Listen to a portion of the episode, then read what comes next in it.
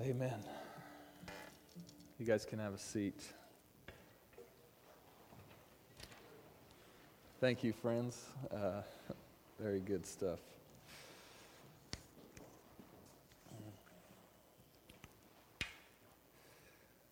So, second thing, besides just celebrating, is talking about vision. Because I think when you zoom out, when you get this chance to sort of press pause and look at what God has done over the last two years plus and what He wants to do, a birthday party is a great time to do that.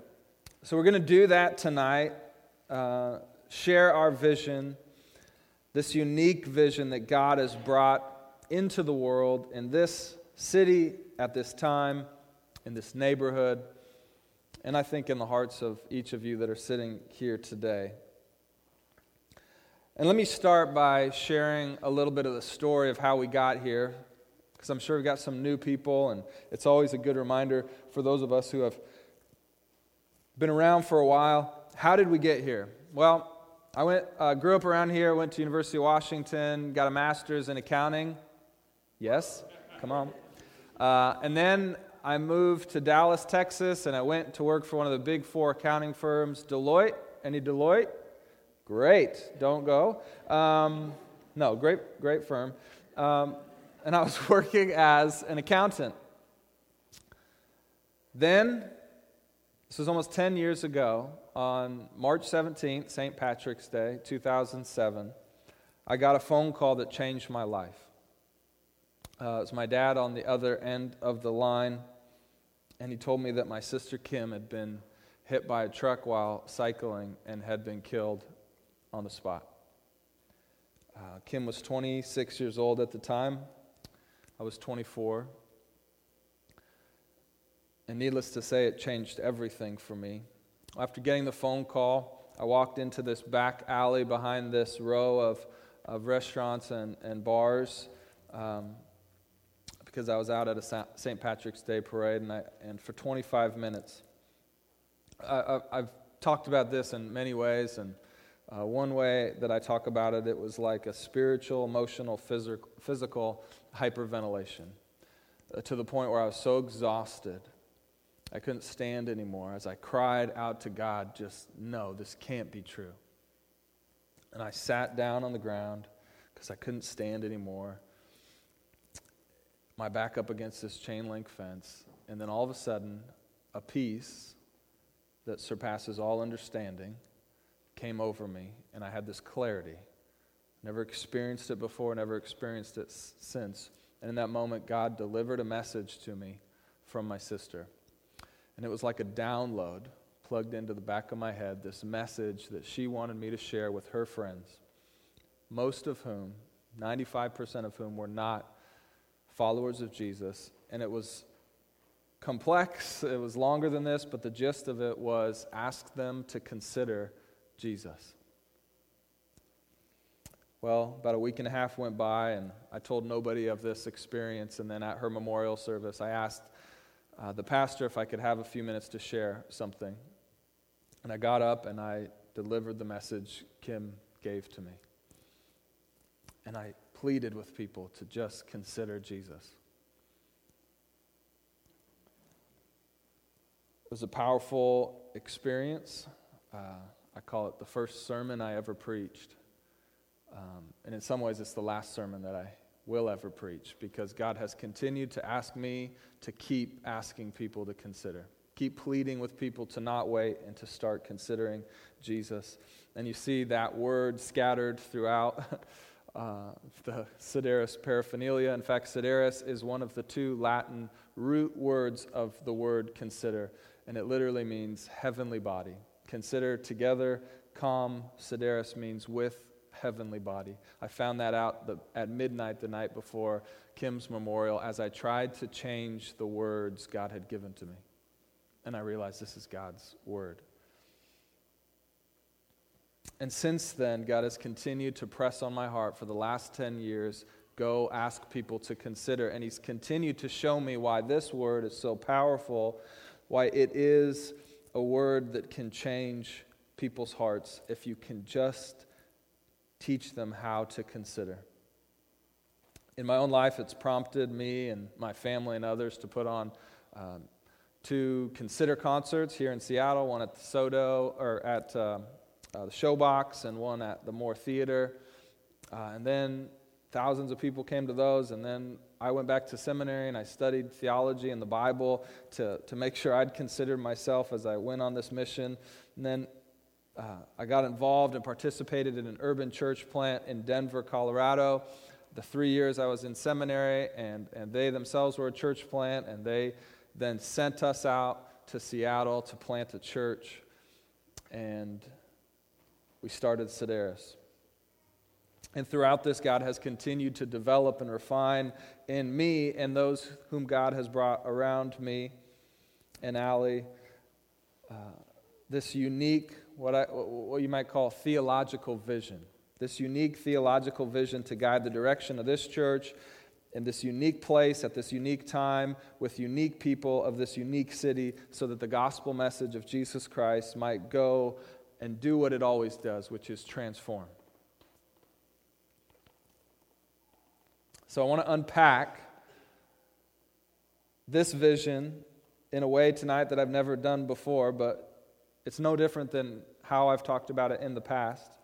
I want to unpack this vision. And for some of you, this will be a reminder of something that you already know and already do. For some of you, this might be revolutionary and you might be challenged, and it might free you as you seek to follow Christ in this city, in this era, amongst your friends. Some of you, it might be just reassuring because you're not yet a Christian. I hope that tonight's message is reassuring for you that Christians aren't trying to bulldoze you into anything, they're not trying to coerce you that at least in this place, it is safe to come and to consider the things of ultimate concern. This place is safe. You can come and start asking questions, maybe questions that no one else has helped you to ask.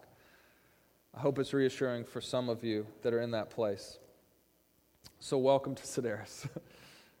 so, welcome to Sideris. Now, let me explain how this idea of theological vision works, and then I'll walk us through it. So, theological vision begins with doctrinal foundation, which is to say that everything we do should be rooted in the divine Word of God, the Bible. We start from there because God tells us things that we cannot know only with our reason, for it is imperfect and fallible, so we need something that is perfect and infallible, which is the Word of God. So we start there, and I'll show you a little bit of, of how that works. But that always then leads us to something else. Uh, it never stops there. It leads us to see how the gospel now works out in our unique time, and our unique place, in the unique DNA of the community of which we're a part of, of the ministry of which we're a part of. It will have unique emphases, it will have unique focuses. And then that theological vision will then express itself in unique ministry opportunities that do not have to be the same for each and every church or each and every ministry. Um, they're unique. Okay? So, so we're going to do a little bit of that work and be like, this is a weird thing. I've never, uh, sounds like a seminar on vision. Well, it is. Welcome to Sideris. Okay? Okay, so we got to start with what do we believe? Okay? And what we find is that time and time again, Nolan, will you bring my whiteboard over here? Is that time and time again, everybody loves the whiteboard, okay? Is that time and time again, it has terrible wheels, but just push through. Doing a great job. Clearly, this guy works out.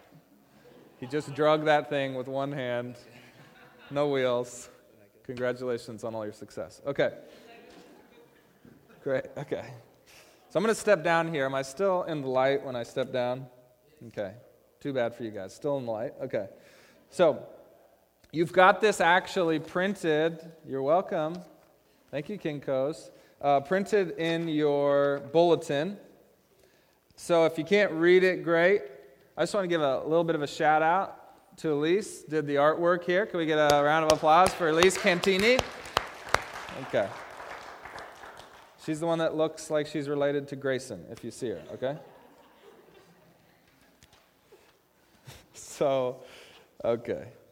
So, what you find again and again and again and again and again when you read the Bible is that although we tend to think of things in sort of black and white or two tiers, actually, in the Bible, we see three tiers. This is the top tier, this is the middle tier, this is the lower tier, okay? Revolutionary yet? We're going to be talking about this because it changes everything when we understand what I'll call the forgotten middle. If we don't understand the forgotten middle, we will totally miss what it means to be effective in the ministry God's called us to. Okay? So we've got this forgotten middle. So let me try to explain it a little bit here, okay? You've got past, present, future. Agree? Those are three historical time periods.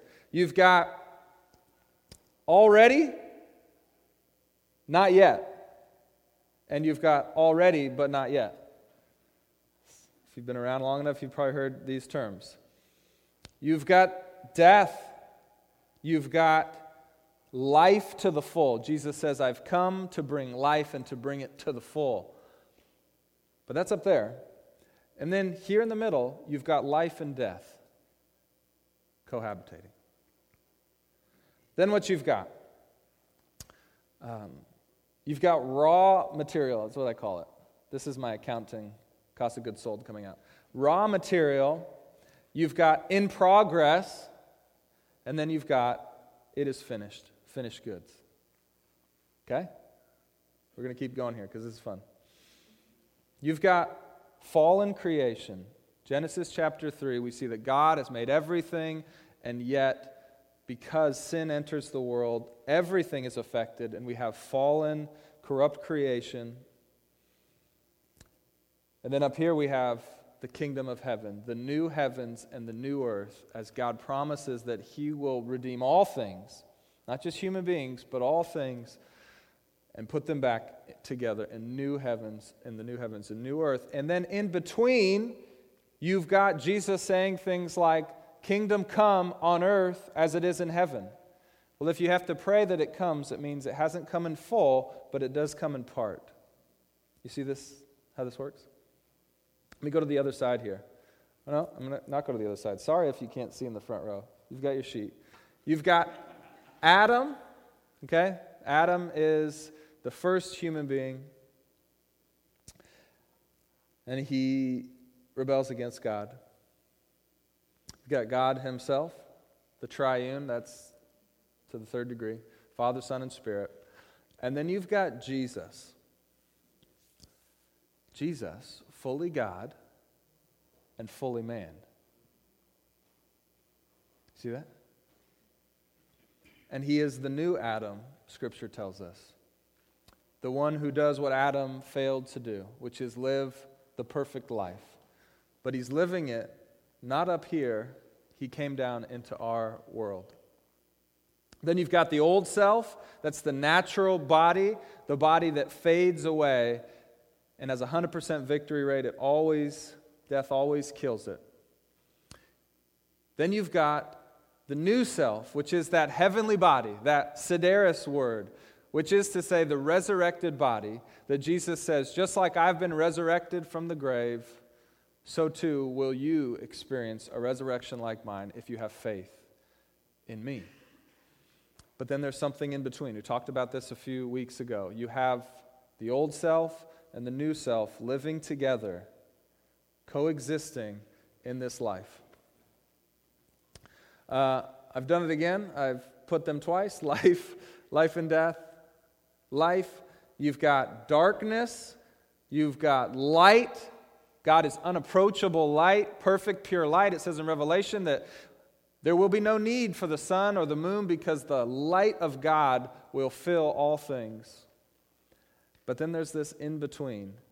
We have light and darkness commingling. living together. Then you've got, now, stop. now we come, you see, you see how this works? You see this forgotten middle? It's this world of paradox that, that most of us live in, which is to say, new things have begun, but they have not come to completion.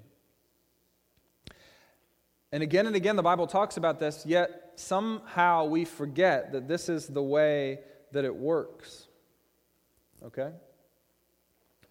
And because we forget this is, this is the way it works, we want to almost shrink down the middle and say you're either in or you're out. It's just not the way it goes. God hasn't given us that option in His plan. Now, let me make a few very important points. Okay? The unapproachable light of God, the perfection of God, the holiness of God, the glory of God, which is up here, in and of itself, because of its majesty, because of its weight, like gravity, desires to crush anything that is imperfect, a work in progress, not yet.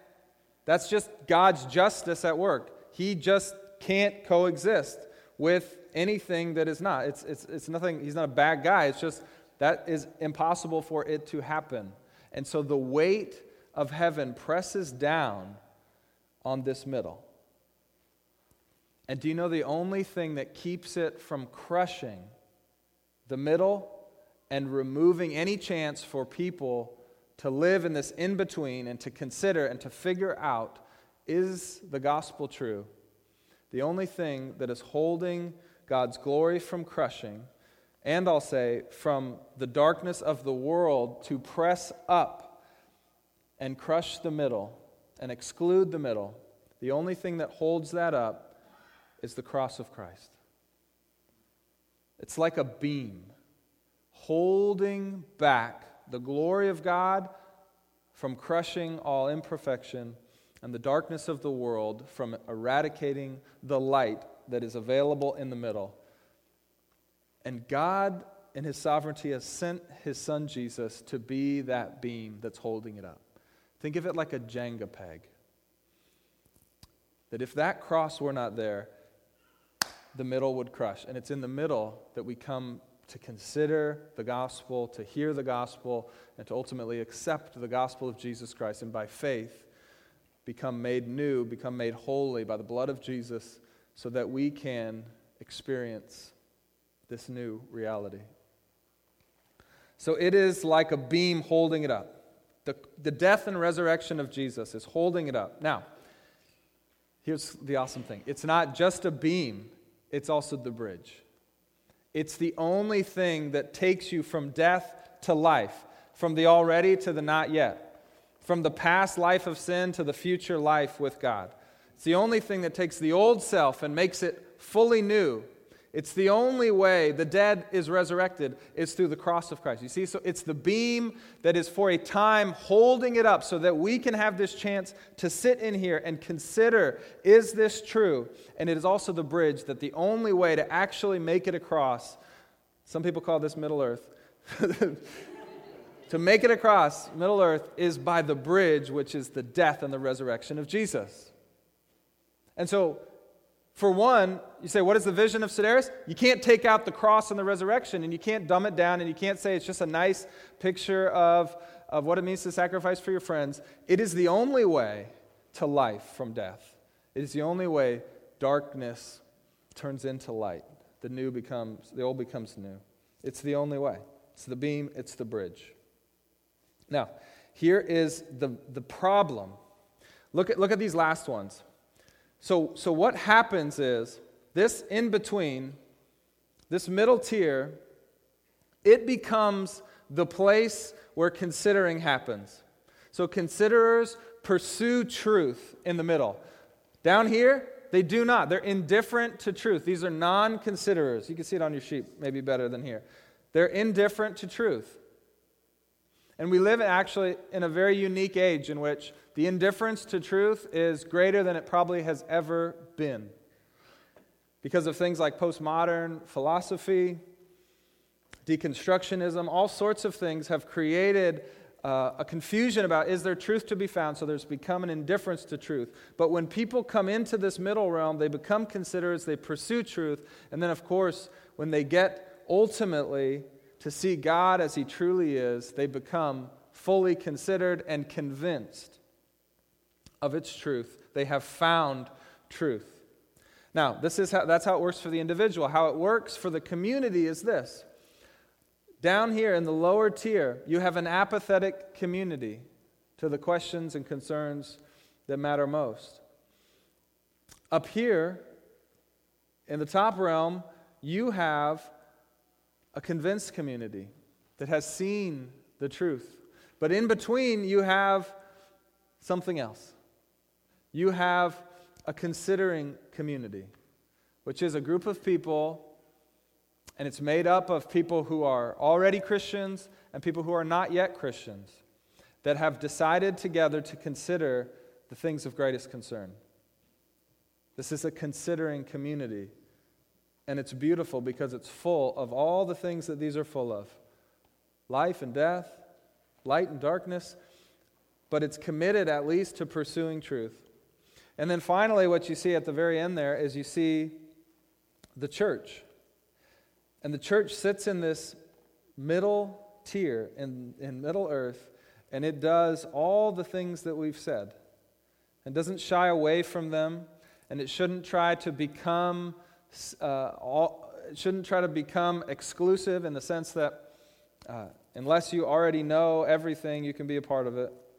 But it's also not what you see in the lower tier, which is just utilitarian cooperation. Like, how do we develop a, a community, a society that just works together for everyone's maximization of good? And then what you see that happens when that community continues to grow and ultimately enters the top tier is that it becomes God's people glorified, which is the heavenly body, the collective of the saints living in eternity, worshiping God together. This is how it flows. And here is the primary issue, the primary problem in this day and age is that so few people in our city are living in the middle realm. It has been shrunk down, and so few people live here. That's why I call it the forgotten middle. So few people are choosing not to live the considered life. Let me give you a, an example of this. For, for almost the entirety of human history, there have been three really big questions that everyone asked. One, what is the purpose of life? Two, what is the meaning of my suffering and the suffering of others? And three, what happens to me when I die? Those questions aren't being asked anymore. Now you say, I think people are asking those questions. I think they're nodding at them. I think they want to talk about them only in the sense of how maybe Christianity doesn't perfectly answer them. So, the problem of suffering, for instance, is something we talk a lot about, but we don't actually ask, well, what's the meaning then? We just say, it's hard to understand how good God could allow this.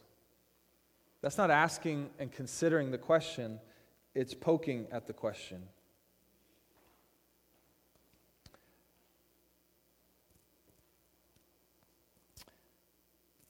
The middle has shrunk down, and it is our job as the church to help expand it again.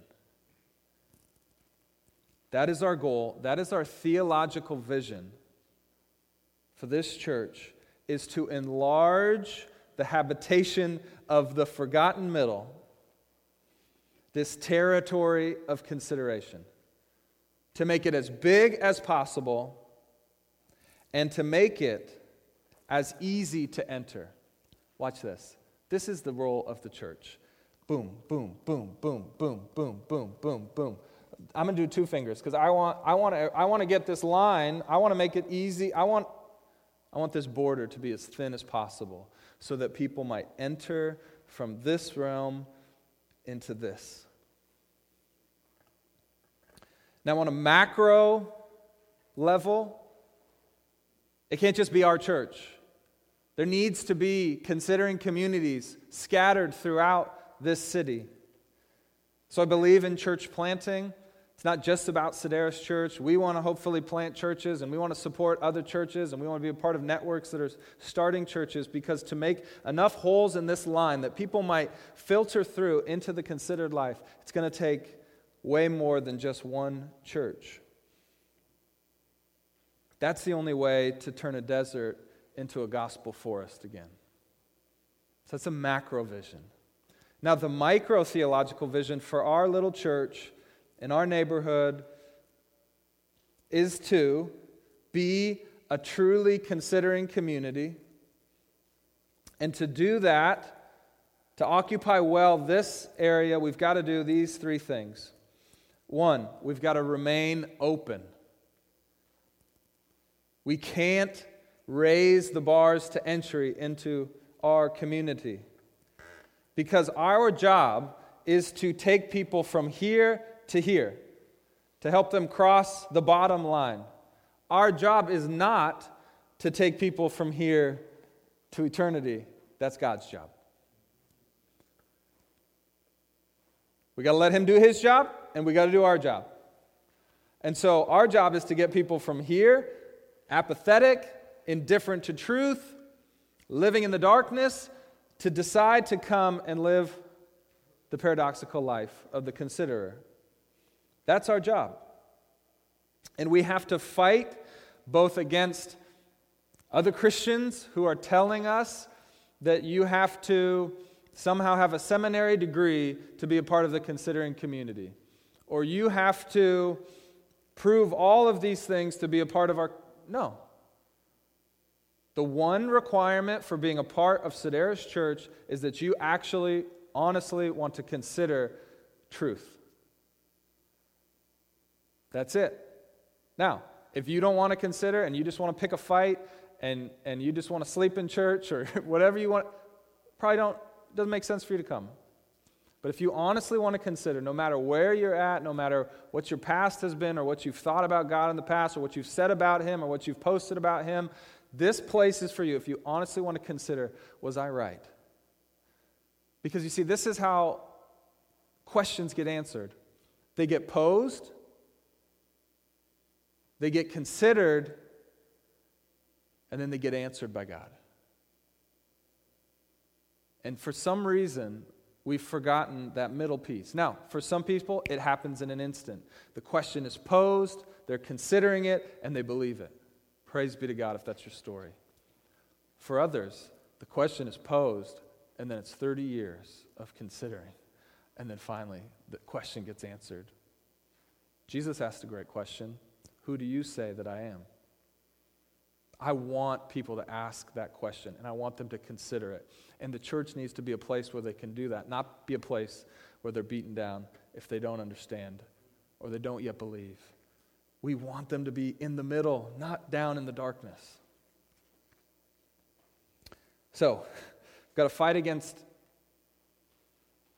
our tendency to want to exclude because people aren't there yet, but then we also have to fight against those, those uh, enemies outside of the church. Things like attacks on truth, like I said, postmodern philosophy. It's just not helping people enter this area because it's telling them you're not going to find anything, there's nothing to find. We also want to fight against theocracy, which is to say, whatever form of theocracy it is, we don't want that to be a part of our world.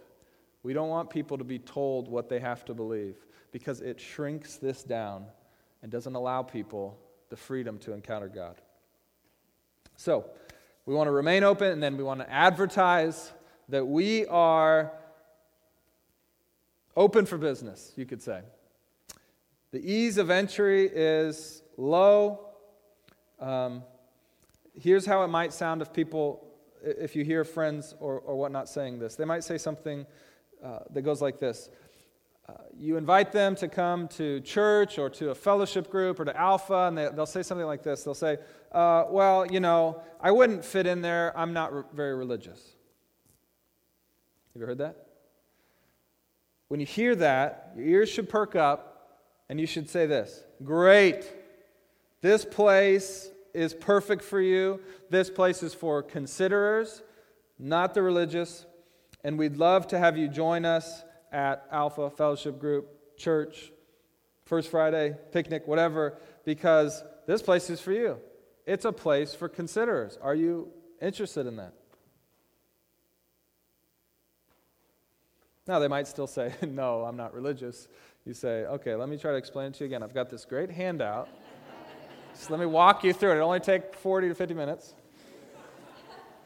Okay, second thing to make this actual theological vision come uh, into fruition is we need to be attractive. Not physically, clearly. Anybody can do this. We need to be attractive uh, in that we need to make men and women see that this is something they should want in their life. We make it attractive to them. How do we do that? How do we make this attractive to them? Well, we have to let them see that transformation, healing, growth is real. It's not just something that we preach about, that it's actually happening, that we're actually being changed because we're living in the forgotten middle then we have to let them see that this is not just a thing that we do because we have to, but that it's an actual family. And that family goes beyond biological, that family is spiritual and it's real and it's happening. That's attractive to people. Then we have to let them see that talking about the things of ultimate concern, asking these big questions like, what's going to happen to me when I die, that it's not a waste of time, but it's actually quite fun. I had a great story of my friend uh, Max, and, and we had a great conversation, and it was a hard conversation. And he said to me, this to me as we were walking to our cars in the parking lot, and I couldn't believe it because it was heavy, it was hard. He said to me, Dave, thanks, that was fun. And I was like, fun? Phew, that was heavy. But I'd forgotten that most people don't get to talk like this about the things that really matter. And then we got to do this. We've got to let this be such a part of us. All of us participating, all of this being transformed, all of us being a part of the family, all of us having fun having these kinds of conversations to the point where we begin to glow. The Bible says that we will become like a city on a hill, bright, shining like a star that no one will be able to turn from us because our light is too attractive to avoid. You see, because in the darkness, the light shines even brighter. So we have a chance here in Seattle because it can be a very spiritually dark place to be truly like the stars in the sky, like the heavenly bodies that the ancients talked about. And then finally, we have to be celebratory.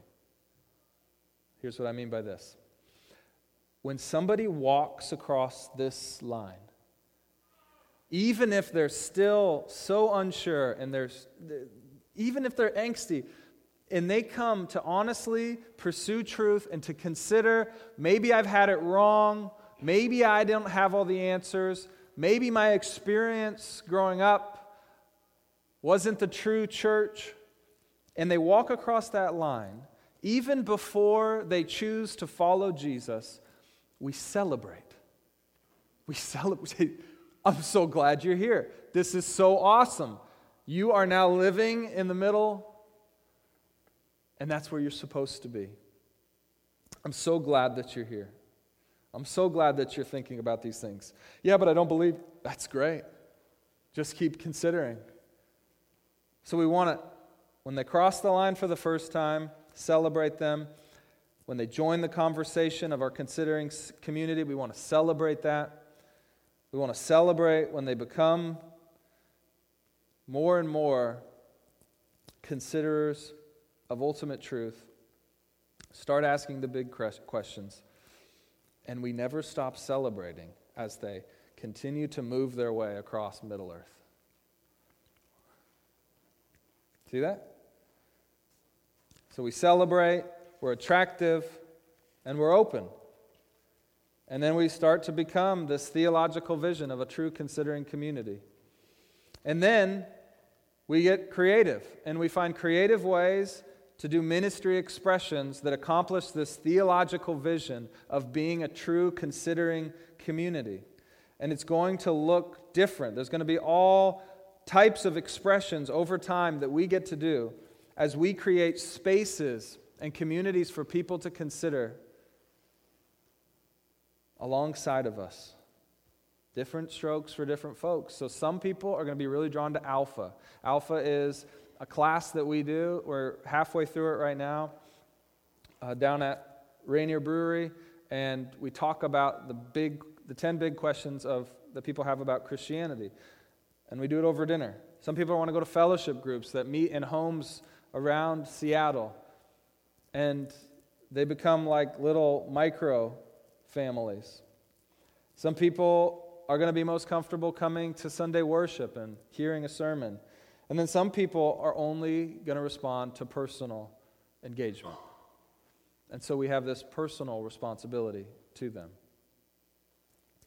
Now, whatever these ministry expressions are, remember this our job, you and me, we have the same job, by the way. I know it seems like I have a different job, but we all have the exact same job. Our job is not to save people. That's crossing the top line. Our job is to help convince them and to help them actually consider. Cross the bottom line. And then our job is to walk them along, to help them do it better, to find new ways. And to do this, of course, we look to Jesus, our example, the perfecter of our faith, and we do exactly what he's done to help people cross this middle tier. And that is, we pick up our cross daily. This is hard work, being a true considering community. This is not easy. It's so much easier to shut up our borders. It's so much easier to just sort of hang out here right by the heaven line and just wait for Jesus to come back. It's so much easier than just living down here with the people and being liked by them and looking a lot like them and but to truly be it's hard work i call this a crucifixion community this is a crucifixion community in which we give up temporal elements of this life good elements of this life for the ultimate purposes of god including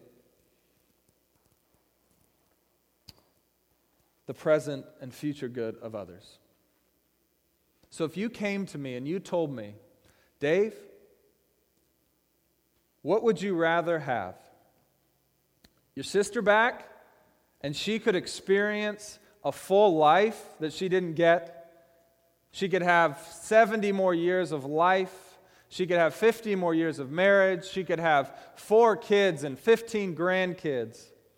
She could have an amazing career. But yet, she wouldn't know Jesus and that's all she'd have. What do you think I'd say to you?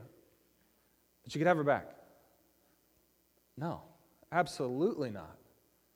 There's no way, when you understand the way the world actually is, that I would choose that. Yet, every single time that we fail to sacrifice for our friends, for our loved ones, to help them enter into the considered life, we are ultimately taking that deal. We're saying, I want you to have a great life down here. I want you to maximize this to the full. I don't want to ruff, ruffle any feathers. I don't want to push you at all. We're ultimately saying what I would have to say to have my sister back. It's a no brainer. Don't let yourself be deceived. And so you hear that challenge, right? But the paradigm to success in this is not only challenge. The paradigm to success is challenge and support. So it sounds something like this. You say to a friend, you should really try this, dot, dot, dot. Some considering activity. They say to you, but I've never, dot, dot, dot. And then you know what you say to them? I know. That's why I am here to help. You see that? Challenge and support challenge, and support. And you walk along life with people, helping them to consider.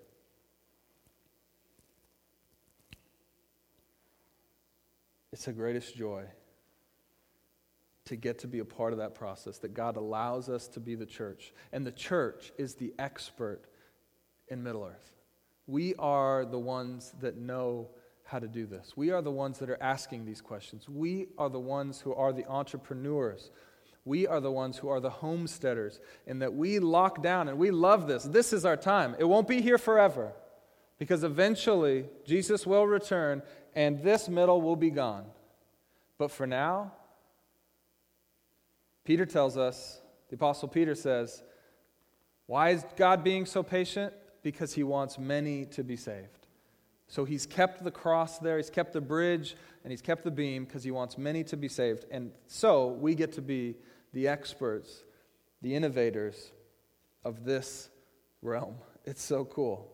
So, in 2016, we did a lot of this. We did we trained up 20 emerging leaders to learn how to better be missionaries in this realm. We did a collaborative hackathon where we came together and like a bunch of software people, we hacked an idea of how do we actually help people cross this line.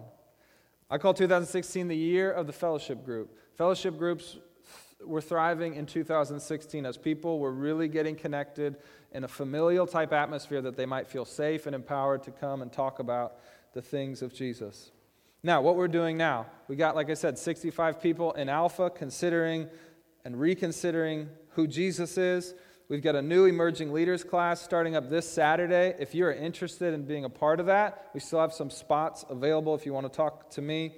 It's a year long course once a month, and we talk about some deeper theology about what it means to be on mission for God. And then we've got our next hackathon coming up on the 18th. Now, what's on the horizon? There's this amazing thing we're calling the bear and the butterfly. The bear and the butterfly. And we are going to talk about the questions of life in our society that seem so hard to grasp, even though intellectually we're like this giant bear, but we can't get a hold of these beautiful ideas the butterflies. I know you're intrigued. That's going to be an open forum in the public, not in the church, coffee shops, things like that, where people can come of any background and just talk about these things. Bear and the butterfly. We're going to relaunch the Consider Project. If you're on top of a mountain, and you have a moment where you just experience God and you see God and you see His glory, or it makes you think about why would He do? Take a video of yourself talking about this thing that you've considered, hashtag consider project, and we're going to try to stir up an entire city, an entire world at some point, maybe, to learn how to consider. And you guys are the ones that are showing them how to do it. You're modeling it for them. And then 2017, I, I feel like is going to be the year of the lookout, where we really, as a church, get better at considering others, seeing our community, serving in our community, seeing the marginalized, seeing the sick, going out and being the hands and feet of Jesus. That's my hope for 2017. And so all of this is part of the considered life.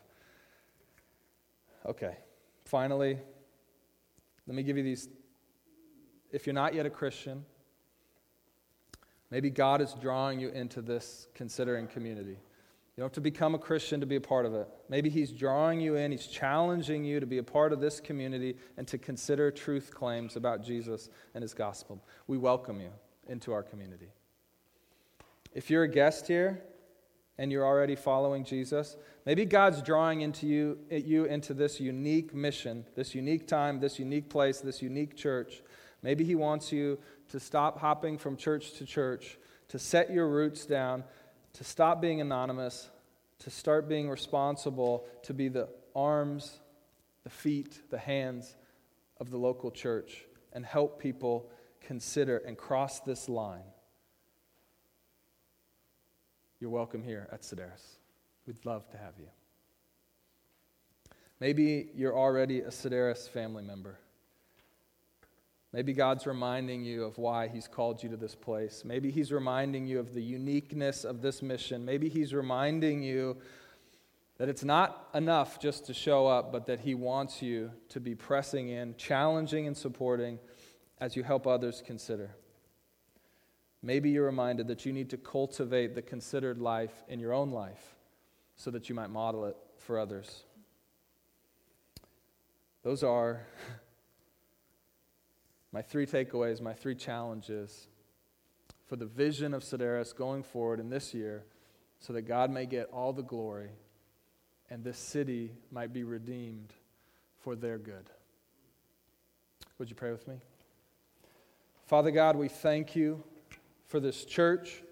We thank you for this mission. We thank you because we have friends and we have family who are not living above the bottom line, that you've given us time, that the cross is standing, holding back eternity from pressing down and giving people a chance to enter into the considered life, to, to think about, to consider is Jesus Christ, the Son of God? Is he, by his death and resurrection, the only bridge, the only way to life eternal in the presence of God the Father, God the Son, and God the Holy Spirit? We pray, Father, that you would help us to live out this mission you've called us to with vigor and vigilance. And may you always be the victor. In Jesus' name we pray. Amen.